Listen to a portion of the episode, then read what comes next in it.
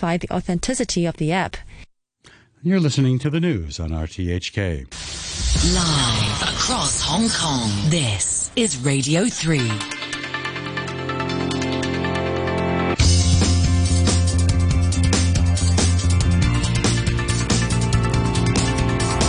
Money Talk. Good morning, it's 8.03 in Hong Kong at the end of the week, Friday the 28th of January. Welcome to Money Talk on Radio 3. This is Peter Lewis. The US economy grew at its fastest pace in 38 years in 2021. The economy grew by 5.7%, its best performance since 1984. The previous year, GDP contracted by 3.4% as the global pandemic struck. Output remained robust in the final quarter of 2021 when it grew at an annual rate of 6.9%, surging past economists' forecasts of 5.5%. China's state planner, the National Development and Reform Commission, yesterday announced seven key measures to deepen the integration of Shenzhen, Hong Kong and Macau into the Greater Bay Area. The measures include further cross-border development in sectors such as insurance, healthcare, tourism and aviation. Key proposals include an Insurance Connect scheme and a plan to develop several yuan-denominated data trading exchange marketplaces to allow the trading of financial, medical and healthcare data across the Greater Bay Area. Taiwan's economy expanded 6.3% in 2021 on the back of strong exports. The figures a substantial increase from the 3.1% growth seen the prior year and the fastest annual growth since 2010 when the economy rebounded following the global financial crisis. On today's Money Talk, we're joined by Andrew Ferris from UCAP Hong Kong Asset Management and Le Xia Asia Chief Economist at BBVA. With a view from India is Toby Lawson, CEO of Societe Generale India. Money Talk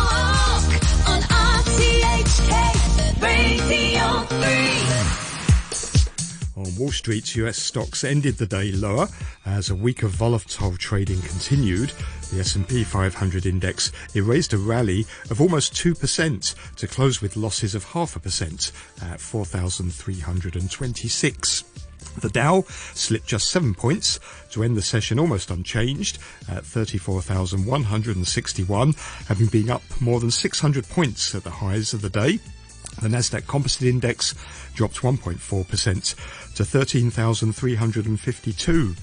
Tesla tumbled almost 12% after the electric car maker pushed back introductions of new models because of supply chain challenges. After the closing bell, Apple reported its best quarter of revenues ever.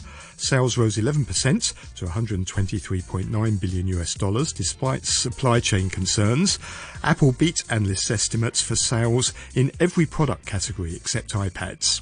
Shares of Apple rose over 4% in after hours trading. In Europe, the Stoxx 600 index added 0.6%. The UK's FTSE 100 climbed 1.1%. And the volatility continued in Asia yesterday, with the major stock indices tumbling. South Korea's Kospi was the worst hit, slumping 3.5% into a bear market, down more than 20% from last July. In Hong Kong, the Hang Seng dived 483 points, or 2%, to 23,807, the biggest fall in two months. The Hang Seng Tech Index plunged 3.8%, dragged lower by Alibaba, which plummeted 7.2% to a new all-time low. On the mainland, the CSI 300 index of the largest companies listed in Shanghai and Shenzhen fell 2% into a bear market, down more than 20% from last year's high. And today is the last day of trading in mainland China until the 7th of February as markets close for the Lunar New Year holiday. Hong Kong southbound connect flows and Taiwan markets are also closed until February the 7th. In the commodities markets, Brent crude oil is trading at $88.84 a barrel. Gold has slipped below $1,800 to $1,798 an ounce. The US 10-year Treasury bond yield, that slipped 7 basis points to 1.80%. And the US dollar rose half a percent against a basket of currencies to its highest level in nearly 18 months. The euro this morning trading at $1.11 and a half cents. The buck's at 115.3 Japanese yen. The British pound buys just uh, $1.34 and 10 Hong Kong dollars and 43 cents. In offshore markets this morning, the Chinese yuan is trading around 6.37 versus the dollar, and Bitcoin is holding just above $36,000. Uh, in Asian stock markets this morning, um, a bit of a rally going on down in Australia. The ASX 200 is up a quarter of percent. Futures markets indicating a gain for about a of about 150 points for the Hang Seng at the open later on this morning.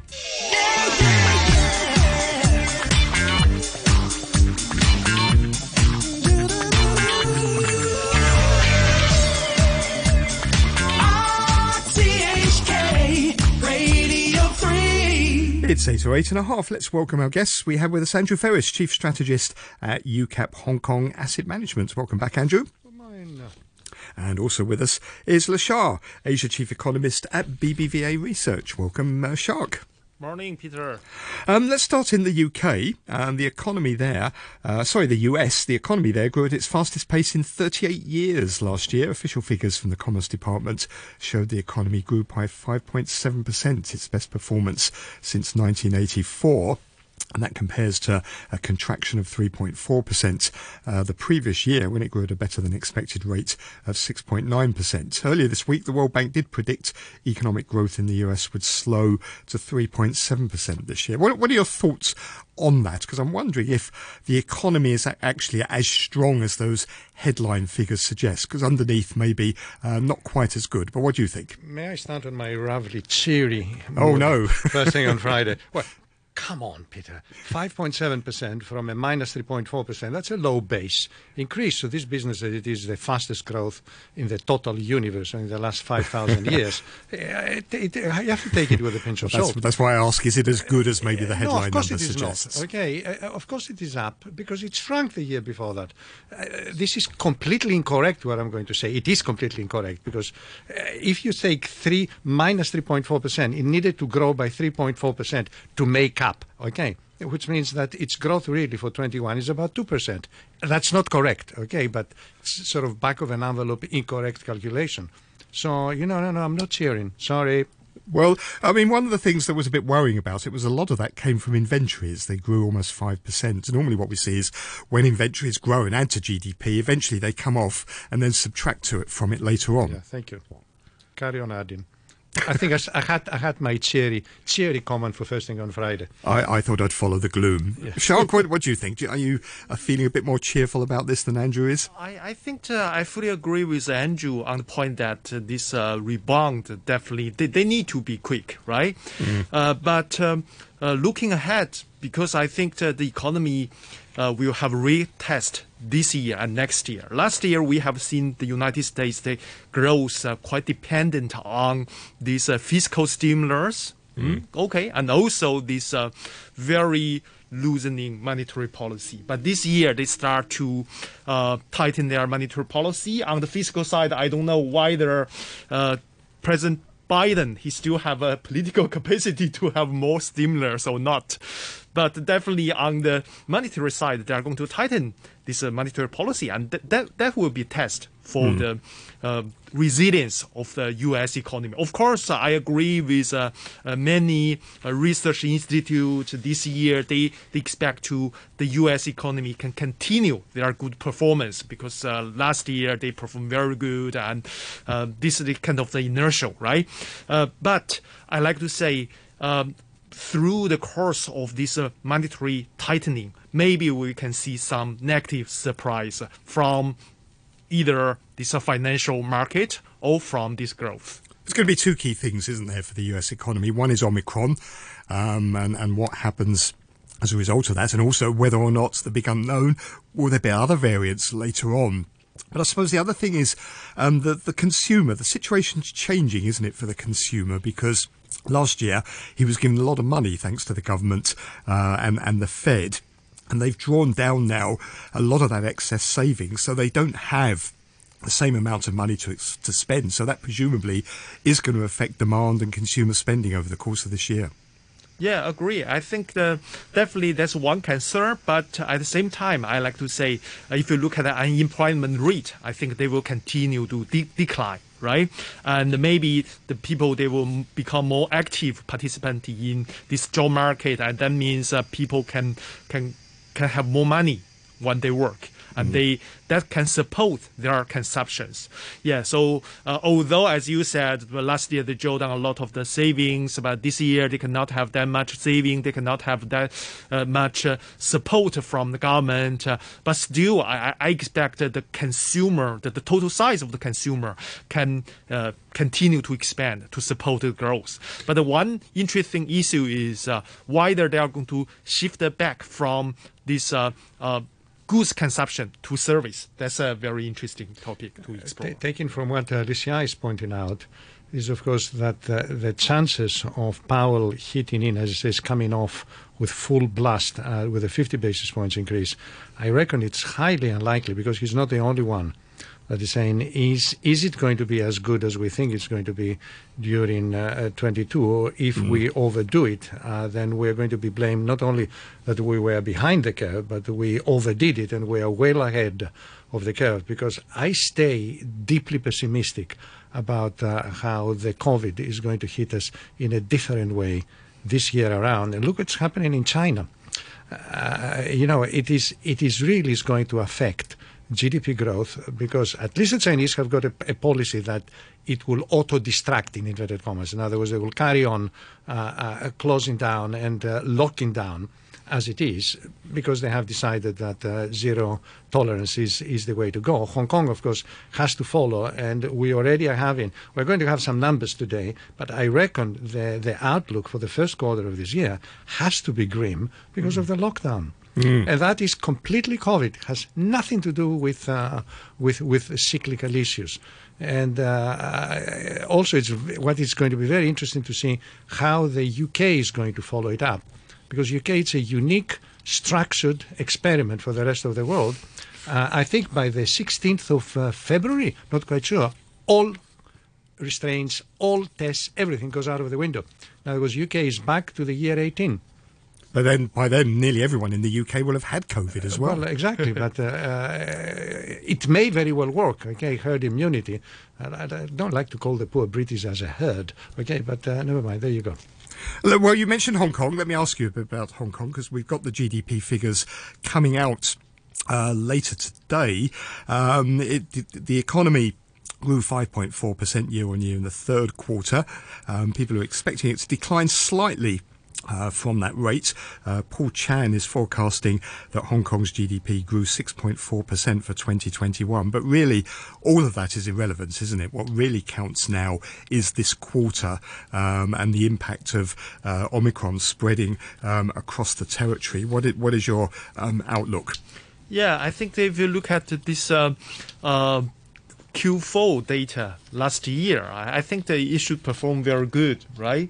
Uh, so um, that means uh, last year the Hong Kong they can manage to have a growth rate like 6.4 percent. I'm not going to surprise to to see such figure, but uh, if you look at the beginning of this year. I think, yeah, if these Omicron things continued, I'm afraid maybe we will have a negative figure in the first quarter of this year. So now, uh, regarding to these Omicron issues, uh, now I think we are under a very difficult time, and these things could last uh, for a couple of months.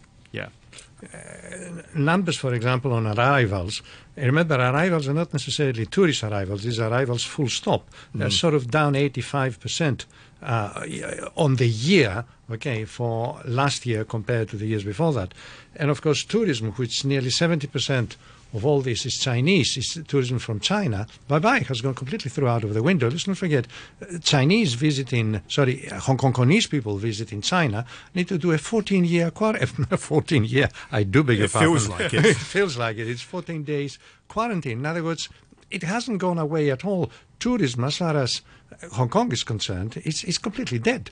And mean, do you I- think the reduction of the quarantine period from high risk countries from 21 days to 14 days is that going to make a difference? Is it going to help appease the chambers of commerce and the business, uh, some of the business leaders and organisations who have been calling uh, for a big change? You see, Peter, being, being a Gweilo, I have to be now racist in the reverse to say, yeah, for us Gweilos is it's not great news actually because it's still 21 days. The Difference is it's 14 days at the hotel and the other seven days at home. Well, thank you. Still, I'm 21 days from from my desk. Okay, but uh, the real biting thing is, is when I look around at all my fellow Hong Kongers have been living here for 37 years, okay, can even say badly in Cantonese, "Ngong ai hang ngong okay, I'm Hong Kongese in a way. These poor guys, they can't go to China where they've got all their businesses and all their relatives.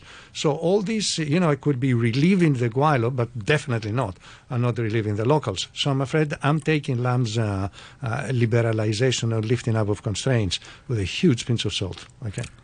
I think they are trying to send some signals to all the foreigners to say, okay, we, we can improve. If you're not satisfied with this uh, three weeks quarantine, we can reduce that one. We're always uh, uh, friendly to these uh, international travelers, uh, something like that. But in fact, uh, I'm afraid that business communities and people, they what they can get from this reduction is quite limited. Yeah, that's my feeling. There's, there's a, a, a report, supposedly a draft report, that's been seen by Bloomberg from the European Chamber of Commerce in the city, which predicts that the internet, our international isolation could last until 2024, and we're going to see a historic exodus of international workers and executives from the uh, the territory. Do you think that's a risk? I think that would be a risky scenario until 2024. Uh, I'm more optimistic than that one. So, of course, it depends on the virus. we don't know too much about this one. But the thing is, if uh, everything uh, goes okay, I think maybe China they will consider to relax their restrictions after this Olympics. But of course, it will take some time to implement this one. First of all, I think that they need to find the more effective vaccine for their people, and then they need to have a right plan to implement that one. And they also need to, uh, how how can I say, they they they, they need to uh, change their propaganda. okay, but so, so far, as far as I know, that the Chinese propaganda they are against these uh, omicrons. So people still have a great fear for these uh, omicrons in China. So if they want really want to open the economy, open the country to the rest of the world, they need to convince people this uh, omicron or other new virus is not that serious, especially uh, when people have protection of these uh, effective vaccines. Yeah. Yeah, I'm, I'm, I'm less optimistic than uh, Le Xia here uh, for two reasons. One is, of course, there are two very important dates. One is the end of the Olympics. Forget the end of the Olympics at the end of uh, February. We have People's Congress opening up in uh, the annual event in, in March. And then, of course, we have the Party Congress, okay, in November. And uh, I don't think they will long to have bad news or explosively bad news in either of those two dates. So I suspect they might simply knuckle down, hunker down, and uh, not do anything significant as far as their capacity to lock down when and if this is uh, necessary. From my point of view, I'm, uh, you know, I've gone away from China. I've seen, okay, it's going to stay locked down till the end of the year. If we're likely to see Hong Kong's economy contract this quarter and potentially then slip into recession uh, this year, what should the government do? Do we need more consumption vouchers? Do we need handouts for certain sectors? What do you want to see them do? you know, uh, sorry, but I'll, I'll, I'll continue very, very quickly. Uh, there is, there are, there are effectively two crude solutions. Uh, one is, is with the agreement of the mainland government, there's going to be a trade-off. In other words, namely, Hong Kong will lift partially uh, its its uh, its uh, its uh, restrictions on the frontiers. The price pain is, of course, that the restrictions with China stay. So, in other words, the flow with the rest of the world improves, but the flow with China stays absolutely next to zero because the Chinese will not want importation of cases out of uh, Hong Kong as Hong Kong is lifting its frontiers. The other part, the Hong Kong government will say, sorry, we stay with uh, with motherland, and uh, same as it is. And the price is, yeah, we're going to have a shrinkage, or uh, quite a significant shrinkage. uh, because it will look as if that this is going to go forever. Okay, it went very badly during the year 2021 was you know really the bad year. Now 22 is the recovery, and the answer is is no, it isn't. Yeah, I think for Hong Kong, the number one priority is uh, they need to reassess the situation and make the decision. And after you make the decision, I like to ask the Hong Kong government to stick to that one, to push all the necessary measures to make it happen. What I mean is uh, now it seems this Omicron is milder than the previous one, so whether we will continue to prioritize our opening with China mainland first. Okay, they need to reassess that one of course, if they decide we need to prioritize this uh, uh, opening uh, our economy to mainland China first, and then you need to take all the necessary measures to make it happen. I think that's a number one priority. Then we can consider whether we will use more consumer voucher. We can uh, directly hand out the money to people. Uh, I think the last year it improved. Uh, it proved that these uh, uh, culture things maybe at least I think that they, they, they have some some effect. Maybe they will do that again. Yeah. Okay, thank you. Have a great weekend. You heard there Le Xia, Asia Chief Economist at BBVA, Andrew Ferris, Chief Strategist at UCAP Hong Kong Asset Management. You're listening to Money Talk on RTHK Radio 3.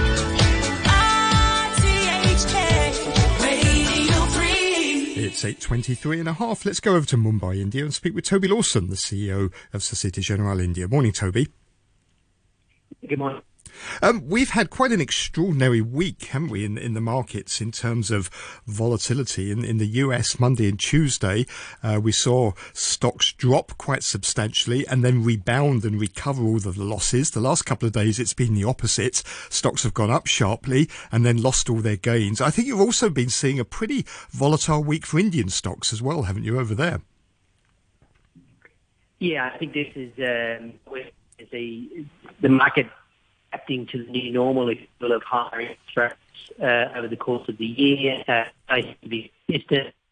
It impacts on these things and uh, on the individual stocks also start to be reflected in prices.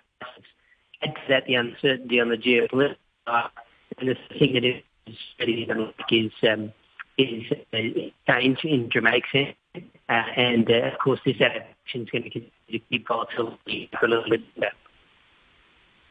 Toby, we've got a really bad line, and you're and you're breaking up very badly. I think what we're going to have to do is try and call you back and see if we can get you on a on a better line. So. So we'll call you straight back. We'll be with uh, back with Toby Lawson in uh, in just one in just one moment. You're listening to Money Talk on RTHK Radio 3. And we've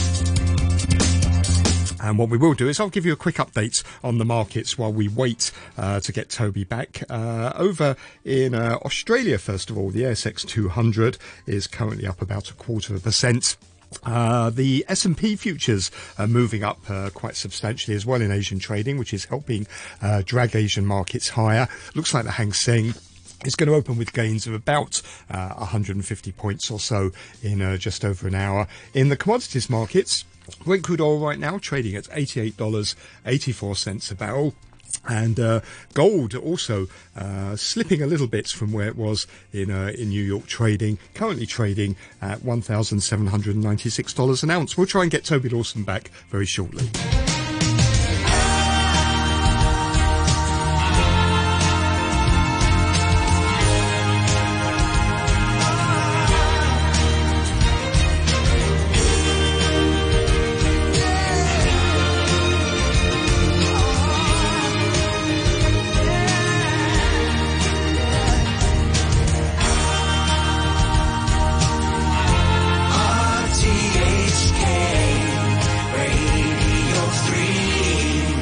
Well, this is Money Talk on RTHK Radio 3. We're still trying to get back uh, Toby Lawson. Sorry about the quality of the line there. It was very difficult uh, to hear him. Let me give you an update on a couple of new, other news items. Uh, the European Central Bank has warned European banks with significant Russian exposure to ready themselves for the imposition of international sanctions against Moscow if it invades Ukraine. ECB officials have asked for details of how the banks would handle different scenarios, such as a move to block Russian banks from accessing the SWIFT international payment system. The Bank for International Settlements estimates international banks have about $121 billion in assets owed to them by Russian based uh, entities. So let's go back to Mumbai, India, and hopefully uh, we have Toby Lawson back on a better line this time. Are you there, Toby? Peter, is that a better line? That's much better. Can hear you now. You were breaking up very badly before. Let, us go back first of all to the volatility in the markets. Um, what, what's behind this extraordinary volatility, not just in the US, but uh, in many places around the world at the moment? Yeah, I'm not sure you caught me in the earlier bit uh, with the line, but essentially it's all about the velocity of change. Uh, markets don't like change um, at any time in a particular hurry, but when it when it happens um, uh, uh, abruptly and you're in a position of effectively trying to adapt to a new normal, which is higher interest rates, uh, that level of volatility just increases. And of course, it feeds on itself. And uh, right now, we're in the middle of, of this transition period as, as investors start to adapt to a new normal uh, with the Fed confirming during the week that they're going to raise interest rates beginning in March. Uh, this is consistent across the globe. And now the question becomes, can they control it? And can they throttle this interest rate increase at the same time of not uh, forcing the economy to, to slow down too aggressively? That's why the market is now starting to try and adapt to that. Do you think the Fed gave us any clear idea at all about what happens after March? Clearly, uh, Jerome Powell indicated uh, that there was going to be a rate right, uh, hike in March. But he also didn't deny that there could be one at every meeting now between now and the end of the year. Do you think that's added to the uncertainty? I think what he's trying to do is try to uh, assure the market that the Fed will remain nimble. Uh, as you know, we had the taper tantrum way back in 13, and the market, uh, you know, the, the Fed had to sort of change its way and, and, and calm the markets. What he's trying to do is to, to signal to the um, to the economy and signal to the market that the economy is in good shape. And you saw the GDP figure last night was much stronger than expected. He said the market can absorb higher interest rates. Now, the question is, can those interest rates um, do enough to curb the level of consistent inflation we're seeing? That's why he needs to probably be a little bit more flexible. But I feel the Fed want to drive the economy into a higher interest rate environment without without uh, stalling it. And that's the real challenge for central banks. They haven't been able to do it historically. So this is why the market's nervous. And how much do you think the uh, crisis in Ukraine is uh, is affecting markets? We had the ECB warn European banks this week with significant Russian exposure to ready themselves for the imposition of international sanctions. Um, what's the impact of that going to be? Well, it adds another uh, variable which is difficult to assess. Uh, clearly, you see the impact on energy prices because of supply uh, issues that could be caused by a conflict in the Ukraine. But more importantly, it's really just that tension uh, and the unknown. What could happen? What uh, you know when military uh, action starts, it's hard to determine how it's going to end. Uh, so all of those things just add to the additional volatility that investors are now dealing with. So it's certainly not a positive, that's for sure, but we don't know exactly how it's going to play out, and that in, in and of itself creates that uncertainty in the market. We've seen investors react to all of this by switching out of high price growth stocks uh, into value plays. Do you think that's going to continue? I think that's been the that's been the theme for probably the last um, three to four months. I don't think it's a new one, but I think it probably accelerates some of that rotation. We've already been seeing rotation out of growth into value, and I suspect that'll continue. It's probably accelerated a little bit, and you're probably not seeing a lot. You're just seeing um, right now because you're just seeing volatility across the whole matrix. So, but yes, that rotation's been happening, and it will continue. Toby, thanks very much indeed. Have a great weekend. Talk to you again very soon. You're listening to Money Talk on RTHK Radio 3. Just give you that final update again uh, on the markets. The, uh, the Nikkei 225 in Japan uh, currently up about two thirds of 1%. Uh, the Kospi, though, is down slightly, down about half a percent. Uh, futures markets indicating a gain of 150 points for the Hang Seng at the open this morning. Thank you very much for listening this week. Have a great weekend. I'll be back on Monday morning at 8 o'clock. That'll be the final Money Talk before the Chinese New Year holidays. Back chats coming up after the news with Andrew Work and James Ockenden this morning. Uh, the weather forecast uh, for today, it's going to be mainly cloudy, misty at first, sunny intervals in the afternoon, maximum temperature around 21 degrees, and then temperatures are going to fall appreciably tomorrow night. It's 18 degrees right now, 93% relative humidity. It's 8.32. Here's Andrew Shorosky with the Half Hour News. A representative of local businesses has welcomed the reduction in quarantine for overseas arrivals from 21 to 14 days, which takes effect from Saturday next week. But George Cautherley, who's the vice pre- uh, chairman of the International Chamber of Commerce, says two weeks is still too long to encourage inbound business travelers. He told RTHK that the government needed to come up with a roadmap to quarantine free arrivals. It will help the local business community do outbound business travel because it's then not quite so onerous coming back. But I don't think it will help the international community consider inbound business travel to Hong Kong. I think they'd have to eliminate it.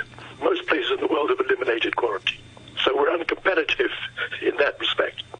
Meanwhile, the government says a new updated version of its Leave Home Safe app will make it easier for people to prove their COVID inoculation status in order to gain admission to premises covered by the vaccine pass. Natalie Ching explains. After scanning into a venue, the app will automatically display a blue QR code of the user's electronic vaccination record or an exemption certificate issued by a doctor. If the user has neither of these things, the display will be red. Another change to the updated app will see a timer on the display once the user has scanned a venue's QR code. The government said not only does the upgrade allow easy checking of a user's duration of stay, it also prevents anyone from using screenshots to enter a venue and thereby helps venue operators to verify the authenticity of the app. The statement urged people to update Leave Home Safe via the relevant app store and not to delete or reinstall it. This way, the previous visit records will be retained. Residents of Yat Kwai House at the Kwai Chung Estate are able to leave their housing block this morning after an extended five day lockdown came to an end. Over the five days, more than 14,800 tests were carried out and 139 confirmed cases were found. And a lockdown at the, at the An Shun building in Kwun Tong has been lifted. After about 300 people were tested and no positive cases were found. Anybody who can show proof of having been tested is now able to leave the building. Overseas, the United States has urged China to use its influence with Moscow to discourage any Russian invasion of Ukraine. A U.S. State Department official, Victoria Nuland, said if there was a conflict in U- Ukraine, it wouldn't be good for China either. She said Western countries stood side by side in their approach to the crisis. As the President said earlier this week, we are unified. Unified in our preference for diplomacy. But we are also unified in our resolve that if Moscow rejects our offer of dialogue, the costs must be swift and severe.